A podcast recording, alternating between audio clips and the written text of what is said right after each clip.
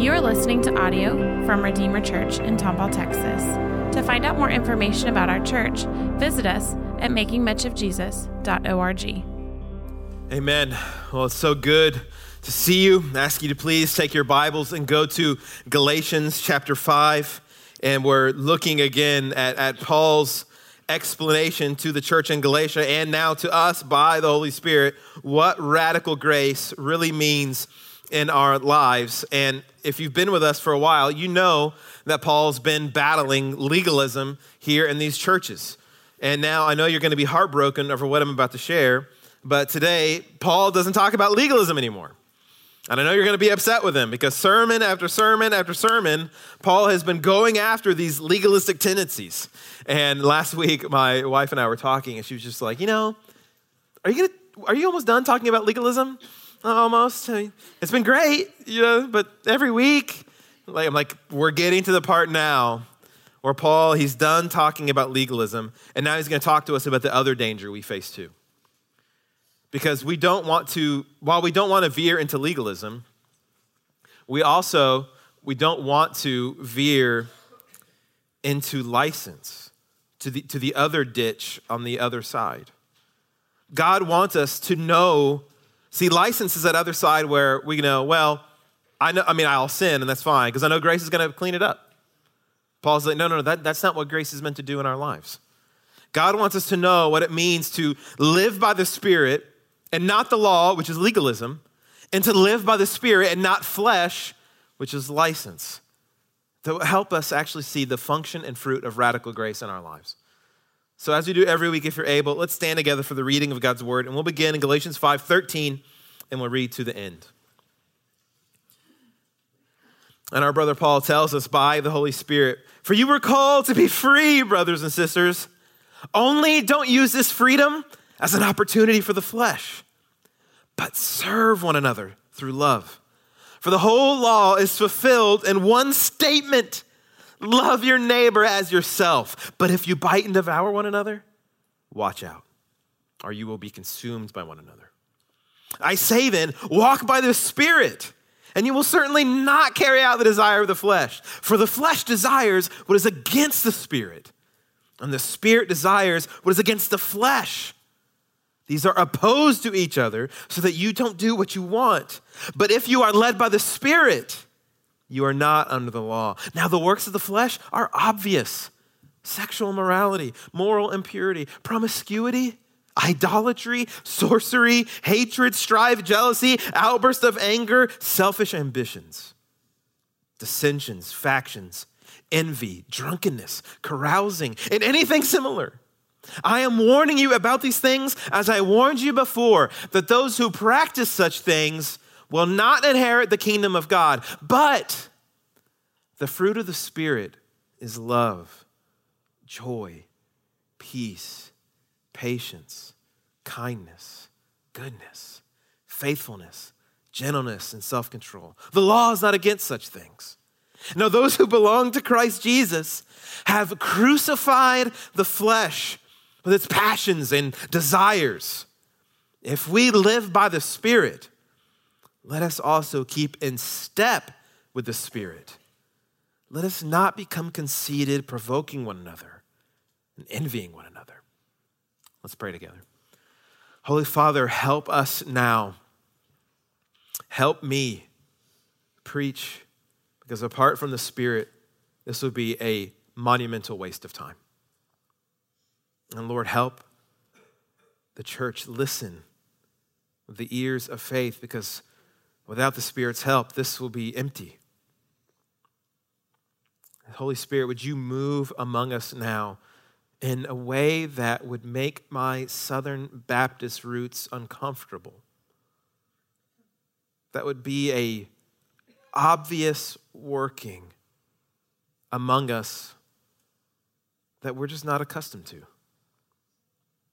that we've never really experienced or have seen in our own hearts and in the church. So help us, King Jesus, by your Spirit now. And it's in your name we pray, Jesus. Amen. You may be seated. I, I hope you can help me get my sermon started now. because I really wonder do people still use leashes on their kids at the mall or at Disney World? I feel like they do, but not as much. I feel like for a while there, they were everywhere. But now you hardly see them. Now there's just kids running around everywhere. Crazy kids is taking over places. You know, it, and I think why they're not as popular is because we are a pendulum people. We went from like this heavy leash generation, and now we're like a free range generation. Like organic chickens, they're just running around everywhere. Because we are people of extremes, and not just humans or Americans, but Christians too. We swing from one issue to another without any nuance or understanding. We just react. Like, like Christians, people who were becoming Christians in the 70s and 80s, they went from just enjoying Led Zeppelin every now and then to burning all their records. Pendulum. But guys, listen, sometimes you can overcorrect and really wreck the car. What Paul is telling the Galatians here is to avoid the pendulum swing. Don't go from legalism, oh, oh I'm gonna go all the way to license. No, avoid the pendulum. Look at verse 13. If you were called to be free, brothers and sisters. And this reminds us of Galatians 5:1. It is for freedom that Christ set you free. Now he wants to tell them about this freedom, a word of warning, a little caution here about your freedom.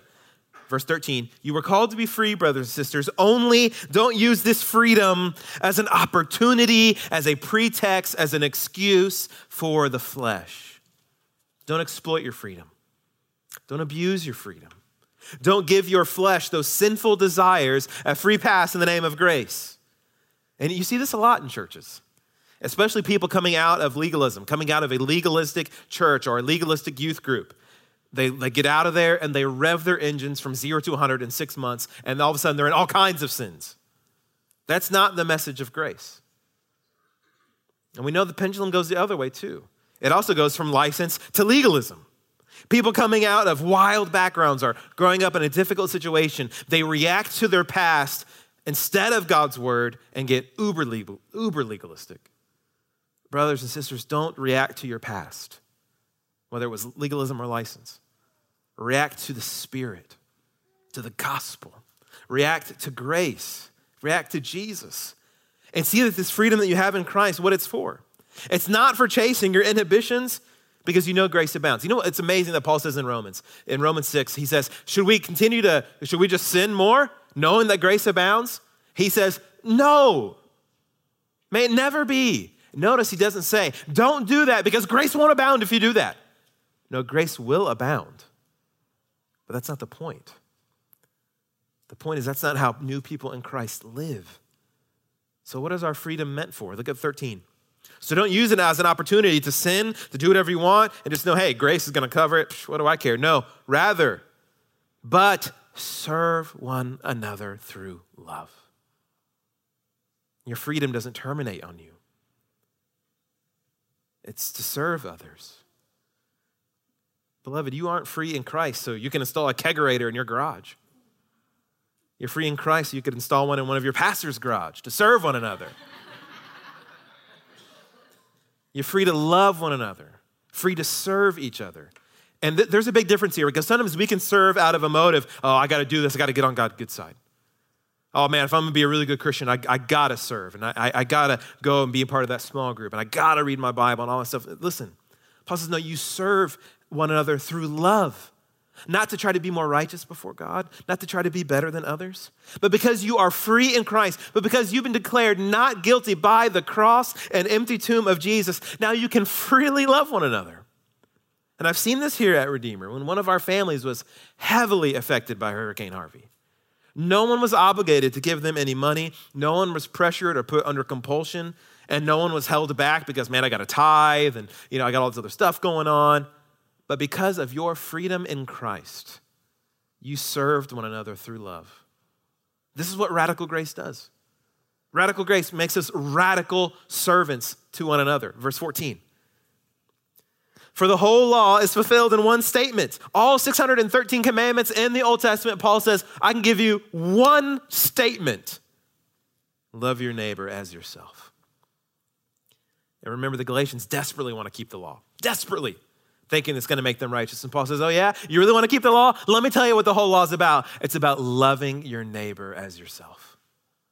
Our freedom in Christ is for this to love one another as you love yourself. Now, don't start thinking what we often do. This is exactly what my wife needs to hear. Don't do that. Slap yourself if you need to do that. Get that out of your mind. And don't start thinking, I hope my lazy, my lazy husband is listening. He needs to hear this. No, no, listen. God's talking to you. Love, you love your neighbor as yourself. This is what your freedom in Christ is for. As you want your spouse to love you, you love them, regardless of the response. It doesn't, there's no asterisks unless you know they're not loving you or they're mean or they're unkind or hold a grudge. No. As you want your kids to love you, you love them. Now, this is the whole dynamic now of the Christian life of small groups and Bible reading and serving in the kids' ministry, not out of guilt, not out of compulsion. I'm going to pray for you just because I have to. No, serving through love. I've been free to love. Avoid the pendulum. Verse 15, look, but if you bite and devour one another, watch out, or you will be consumed by one another. Brothers and sisters, your freedom is not an isolationist freedom. You against the world, king of the hill, you against all others. It's whoever gets in your way, they're going to get steamrolled. Freedom is not a steamroller. And Paul warns us against attacking each other. Paul warns you from taking cues from the walking dead. Do not bite and devour one another. If we aren't together, we'll tear each other apart. This, this verse right here, verse 15, this is what is happening in the background of every church split and every major church fight biting and devouring one another instead of serving one another through love. They bite, devour, scratch, claw, and before you know it, there's just a church carcass lying on the ground. We must land on love not swinging from license to legalism, and not swinging from legalism to license, but from license to love. Love for God and love for one another. And from legalism to love. Love for God and love for one another. And that, that's really the key here, is to see that the love for one another in a local church, in the body of Christ, and the love for God means that something supernatural is happening in our life to help us avoid going solo and to go with the Spirit. Look at verse 16. So see Paul's resolution to how not to abuse this freedom. Verse 16. So I say then, walk by the Spirit. Walk by the Spirit. Guys, I think one of the reasons we get in so many messes is that we really rely on ourselves. Uh, our American independence, while a great thing for a country, is not a reality in Christianity. It's a great thing for a country but it's not a reality in Christianity. We are free, but we are not independent. We are free in Christ, but we are not independent from Christ. We are not independent of God and His Word and His ways. He is our Lord. We're to be led by Him. And this going solo in the Christian life, just me, myself, and I, that being your own Trinity, will get you into trouble. Paul tells us how to avoid the flesh, legalism and license, and how to serve one another through love by getting really charismatic with the Spirit. Not in these wild displays of kind of what seems to be spiritual, but maybe not really barking at all. Not that kind of charismatic stuff, but with the Spirit. And listen, it seems like, hear me, anytime theologically conservative Christians start talking about the Holy Spirit, it just seems like we might as well be talking about quantum mechanics or the latest episode of The Bachelor. One seems, it seems way above our heads, and the other one seems like, who really cares? Like, does it matter? Sometimes we talk about the Holy Spirit, and we're, it's just, we're so, it's so foreign to us. And other times, it seems like, I don't know. I mean, I'm just going to read my Bible. It's going to be fine. But listen, beloved, the Holy Spirit is God, the third person of the Trinity, Father, Son, Holy Spirit, and He is personally involved in your everyday life. Everyday life. See, sometimes we only think about the Holy Spirit when we're reading our Bibles and we're trying to understand a difficult section. How much of that is really happening in a week? An hour, if we're being generous for a week? That's all we're going to rely on the Spirit is for an hour a week? Or sometimes we think about the Holy Spirit when we're going through a really challenging situation in our life. Maybe we think about the Holy Spirit when we're praying. Listen, an amazing reality of your life in Christ is that you have the supernatural power of the Almighty God at work in you every single day and every single moment. Right now, this moment, right now, the Holy Spirit is working in my lackluster, lame preaching. And you're listening. The Holy Spirit is working. And, and in your holding that Bible today and tomorrow, the Holy Spirit is working.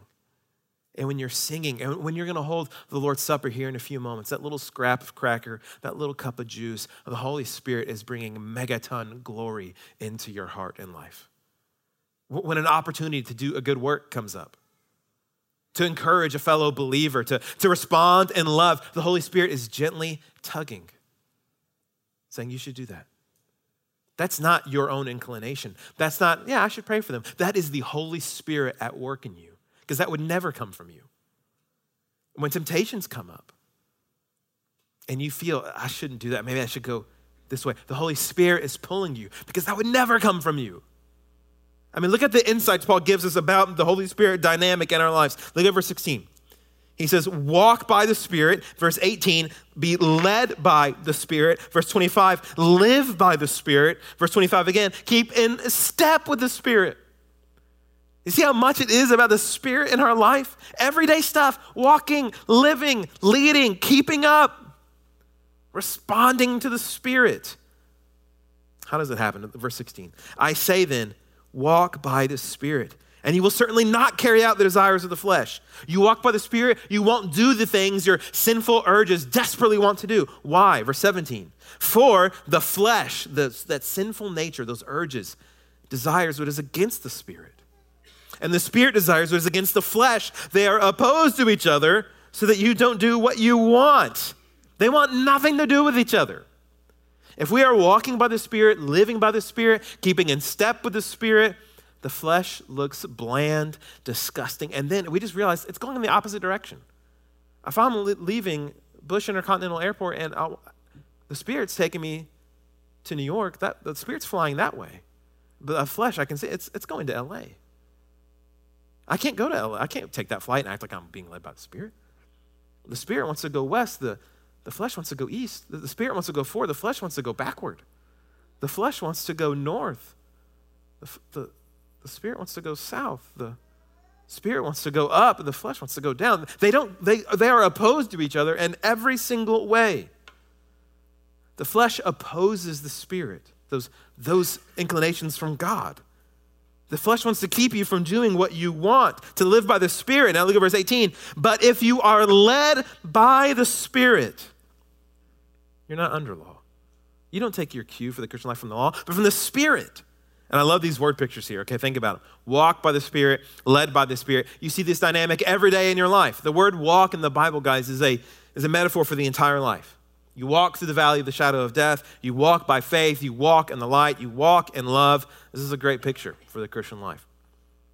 Because to walk is your, the Christian life is walking with Christ in his kingdom toward the new earth, calling people to join in. That's the entire Christian life. Walking forward in his kingdom towards the new earth and inviting people to join in. So for us to walk by the Spirit means the Spirit is the fuel, the protein, the Gatorade, the trainer. But since we're all not athletes, let's use a different metaphor. You hear people say stuff like this Oh, don't talk to me until I have my coffee. This day is brought to you by coffee. C is for coffee.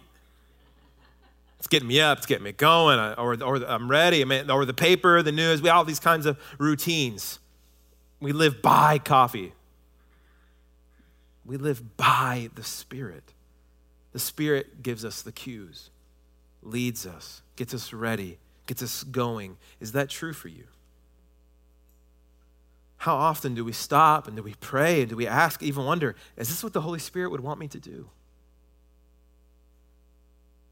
Uh, one of the most frequent questions I ask when I'm counseling or meeting with somebody is like, do you really think the Holy Spirit is leading you to do that? Is this action, this response, this emotion, is that by the Holy Spirit? Or is that old fashioned me, the me that's gotten me into a lot of trouble before? think about the word led, to be led by the Spirit. Friends, you can learn a valuable lesson in leadership and being led when you go on a hike in the jungles in northern Thailand. We were on a mission trip a few years ago, and we're on a hike in northern Thailand, and we lost the trail. So, this is not good. This is like pre cell phone days, too. No trail, no idea where we're going. And this, oh, they told us where we left. Oh, by the way, there is one tiger in this jungle somewhere. There are some, some mating elephants, so watch out. Okay, great. Why are we doing this? This is that, last hike I ever went on, too, I think.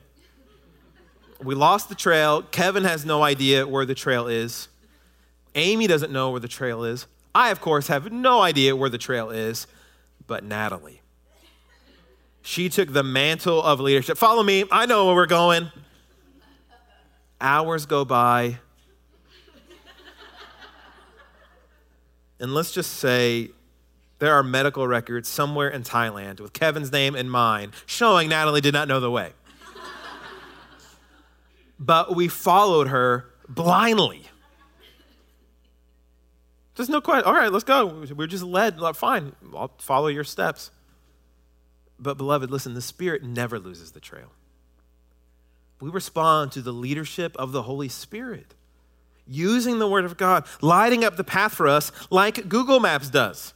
You want to go somewhere? I mean, I don't know, get there, give me the address, boom, boom, boom. We take out our phones, show me the path, oh, wise one. we don't question it unless you're like really arrogant. I don't know if that's the best route. I mean, I would do that. It's Google. It just leads us and we go.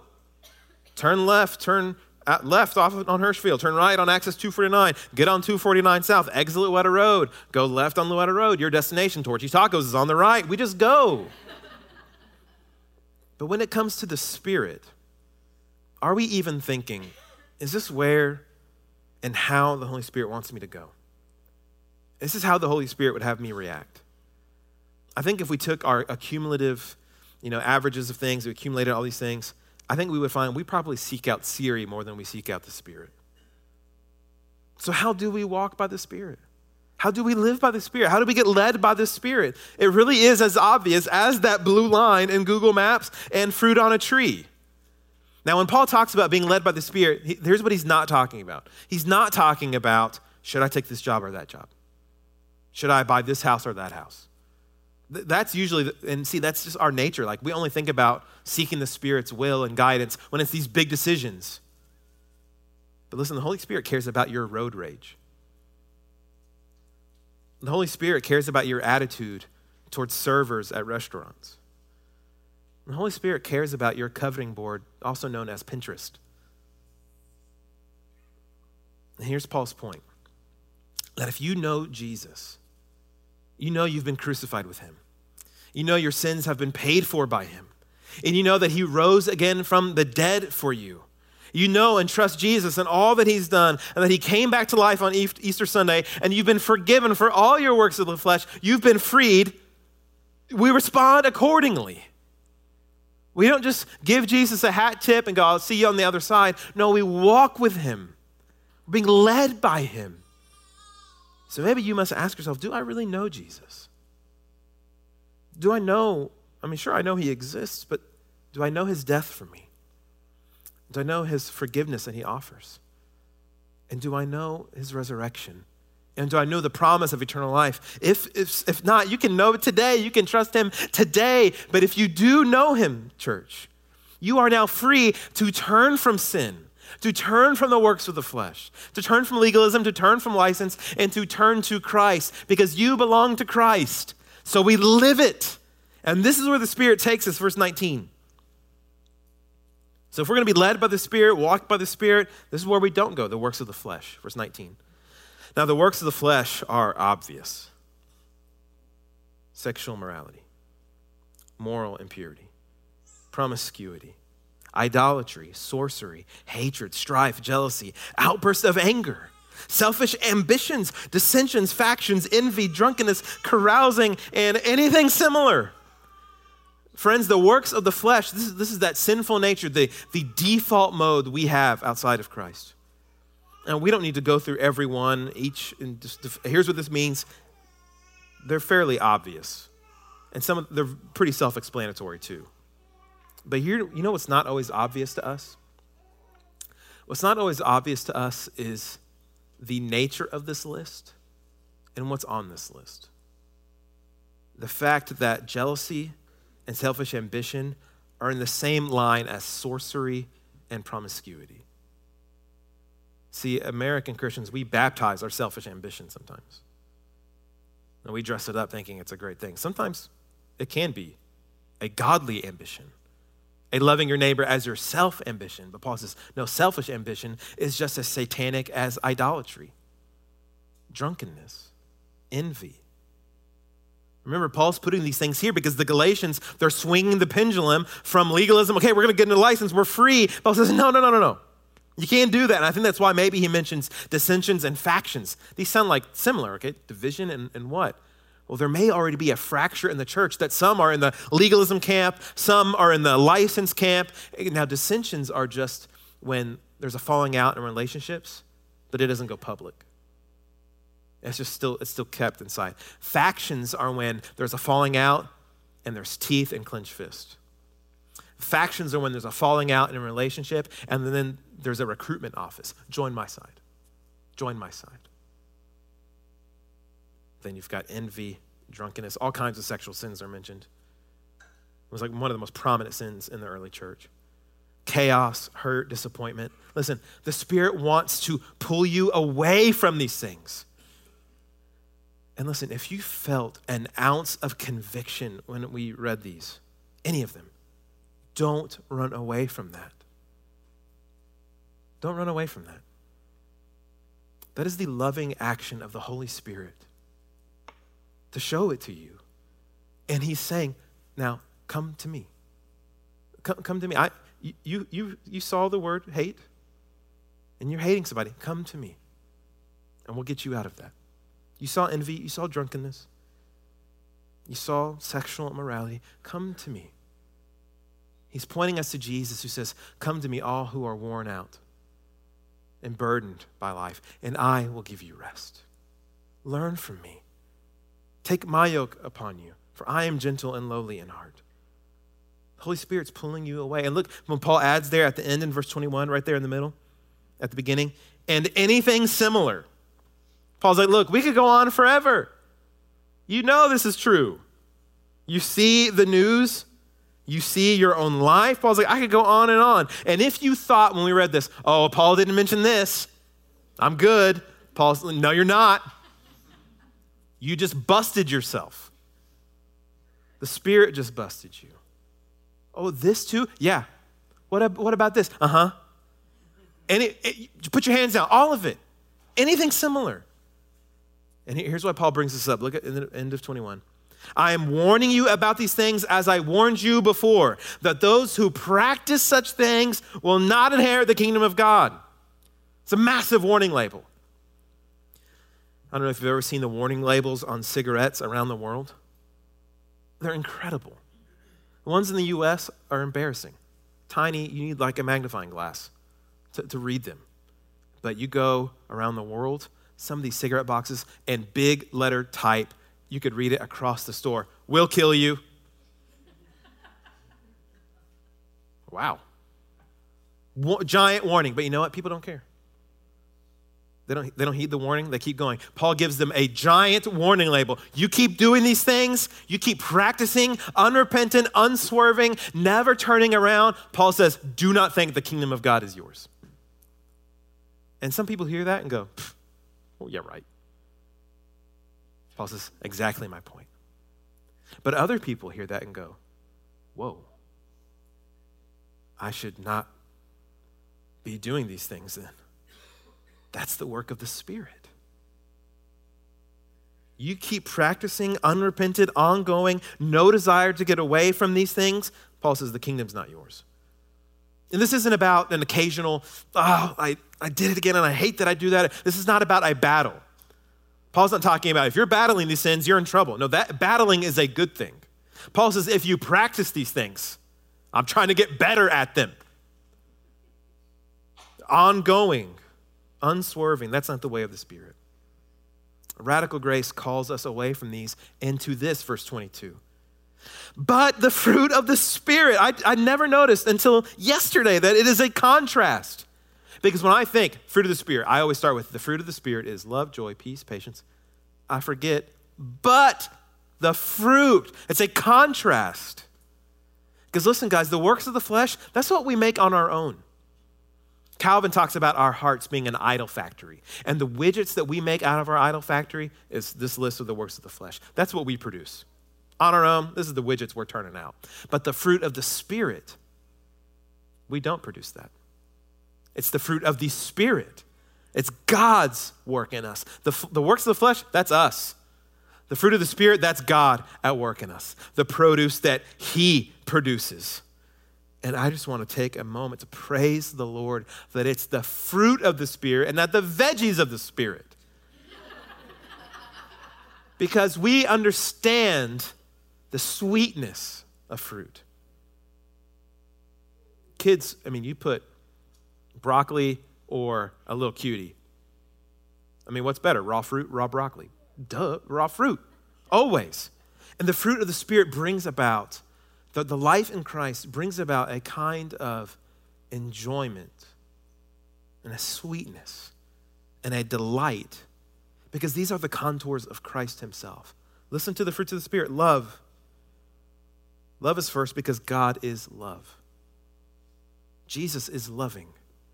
The Spirit brings love and grows love in us love for God, love for neighbor, love for others, and then joy. Joy in that we're saved, we've been redeemed, and just joy in life.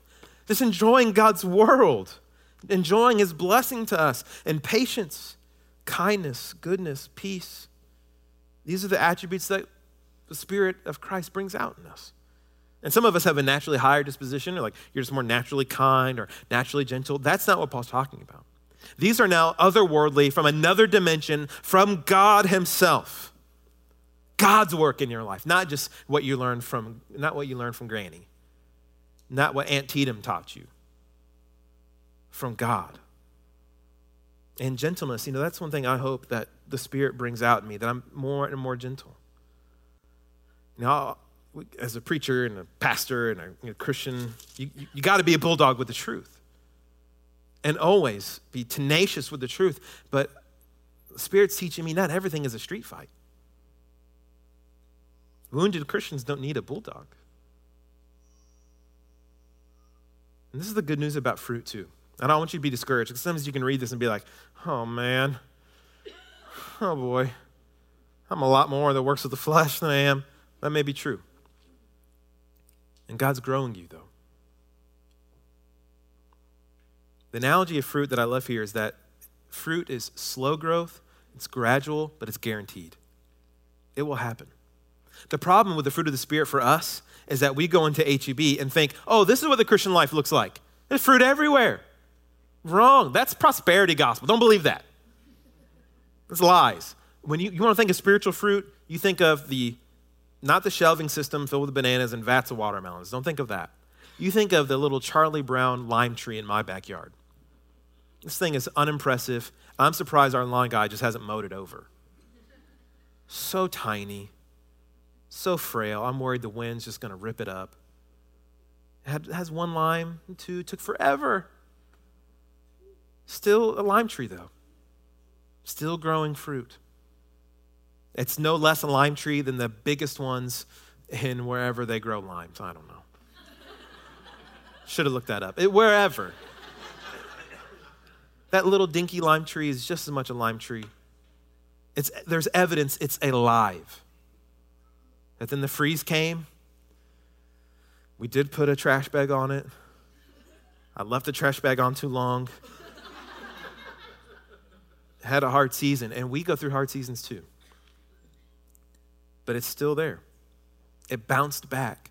And by the Spirit, we bounce back. You go through hard seasons where you're like, man, I have so much fruit is there, and then oh man, am I even saved? You know that unsaved people don't wonder if they're saved? The fruits of the Spirit are evidences of radical grace. Just look back over your life and do you see evidences of, of growth in these? Love for others, people that used to annoy you, that you wanted nothing to do with, and how you gravitate towards them. More patience, having patience over spilled milk having kindness towards those coworkers, self control. I love Scotty Smith on Twitter, and he talks about these signs that you're growing in grace. He's got hundreds of them. He just tweets, sign you're growing in grace, a sign you're growing in grace. I'll read you a couple. A sign you're growing in grace. Your gospel is bigger, your gripes fewer, your generosity freer, your laugh louder. Love, joy, peace, patience, kindness, goodness, faithfulness, gentleness, self control, all right there. Another sign you're growing in grace, you're growing less defensive and more compassionate. A sign you're growing in grace, you don't sample 12 flavors of gelato while holding up a growing line behind you. Loving your neighbor as yourself is what you call that. And a sign you're growing in grace, it doesn't take long, it doesn't take as long to tell your wife she was right. We want to walk in these fruits of love and joy and peace and patience, to be led by the Spirit in them. So, how? Okay, it's great. Okay, I, uh, yeah, I want to walk by the Spirit. I want to live by the Spirit. I want to be led by the Spirit. I want to keep in step with the Spirit. How in the world do I do that? Cultivate the fruit. You got to cultivate it, live them. So the Spirit does the work, but listen, He says, You walk, you live, you be led, keep in step. There is action we must take. I think you do it starts with a simple prayer Spirit, help me to be led by you. It is a admission and a relinquishing of your independence. Spirit, I want to be led by you. Lead me, guide me, smack me. We belong to Jesus. Live it. He's the vine. We are the branches. Without him, we cannot bear much fruit. This is the crucified and risen Christ at work in us. Look at verse 24. Now, those who belong to Christ, this is us, this is Christians. If you belong to Christ, you have crucified the flesh with its passions and desires. This is not the same as Galatians 2:20 that says, "I've been crucified with Christ." So I've died with Christ. I, am with Him now. This is I'm crucified with. I crucify my sinful desires, passions, works of the flesh. And so you, we see that sin, and now we pick up a hammer, we pick up a bucket of iron spikes, and we nail it to a cross. I see that sin. It's dying. It has no power over me. It's powerless. And listen, just, just as fruit grows slowly and gradually, but is guaranteed with God, crucifixion is a slow death, a gradual death, a guaranteed death. So do not be surprised that it's taking a while for some sins to die. Crucifixion is a slow death, but it is guaranteed. Don't lose hope in your battle with your sins. That's why Jesus says, pick up your cross daily and follow me. Crucify those desires daily. It looks like knowing that Jesus is Lord, knowing He saved me, knowing He's risen from the dead, knowing He's returning for me. It is now crucifying these sins knows when anger pops up, you're turning from anger. And when you're turning from anger, you're dragging it out to Golgotha, saying, not today. You're turning from anger, but not just turning from anger and going, okay, I'm not going to be angry, I'm not going to be angry. Not... No, that doesn't work. You turn from anger to, Holy Spirit, help me be patient. Just a quick, just a quick prayer, change your life. Holy Spirit, help me be patient. I'm trusting the Spirit that you will bring this fruit out in me. I, I can't self generate it, but, but you can bring this fruit out in me. And you got to believe it. You know, little kids and their faith is amazing. You remember being a little kid and eating an apple seed and being scared? oh man, the apple tree's going to grow in me. That's knowing the power of a little seed. So if you know the power of the Spirit, He's going to bring it about in me. It's turning from lust and toward faithfulness. Spirit, help me be faithful. I know you're at work in me. Faithfulness is coming. And it's not just the negative thing, it's also turning towards good. When, when a coworker needs help, you go with kindness. The Spirit's motivating and fueling kindness. When a brother or sister is hurting in Christ, you go and give an ear because of gentleness. And as Paul says, keep in, here in verse 25, if we live by the Spirit, let us also keep in step with the Spirit. You know what the Holy Spirit's doing? The Holy Spirit is saying, hey, I want to go. I, am ready. Let's go. Come on. Are, are you coming? I'm, like whenever you want to leave your house, your kids are taken forever. Oliver's really good at this. He starts walking so slow. Like, man, this is Guinness World Record type stuff. And I'm like, come on, buddy, let's go. I'm going, man. Keep up. I'm coming. I got to find my Mickey. I'm coming. I'm like, dude, I'm going. And I grab my keys, jingling them. No, no, no, wait for me, wait for me. I open the door. I'm still there. Slam it. No. I'm like, I'm still here. Let's go. The Spirit is telling us, come on. I, am going to make much of Jesus. I'm going to honor him. You want to come along? Or you want to keep wallowing in the flesh? Come with me. Let's go. It's, I, I want to cultivate love, joy, peace, patience, kindness, goodness, faithfulness, gentleness, self control in you. Just let's go. It's like kids at the mall with that leash. They're calling their kid, refusing, dragging. All of a sudden, they just become dead weight. I can't move. And they're just on the ground. That's us sometimes. And I must confess, I was a leash kid. My mom was in the first service. She said, You were. You were bad. You take off running in the mall and be like, He's gone. Me and my cousin would get together. We would hide in these clothes and in these like carousels clothes. We'd hide from them. We'd ripping all the tags off of clothes, think it's hilarious.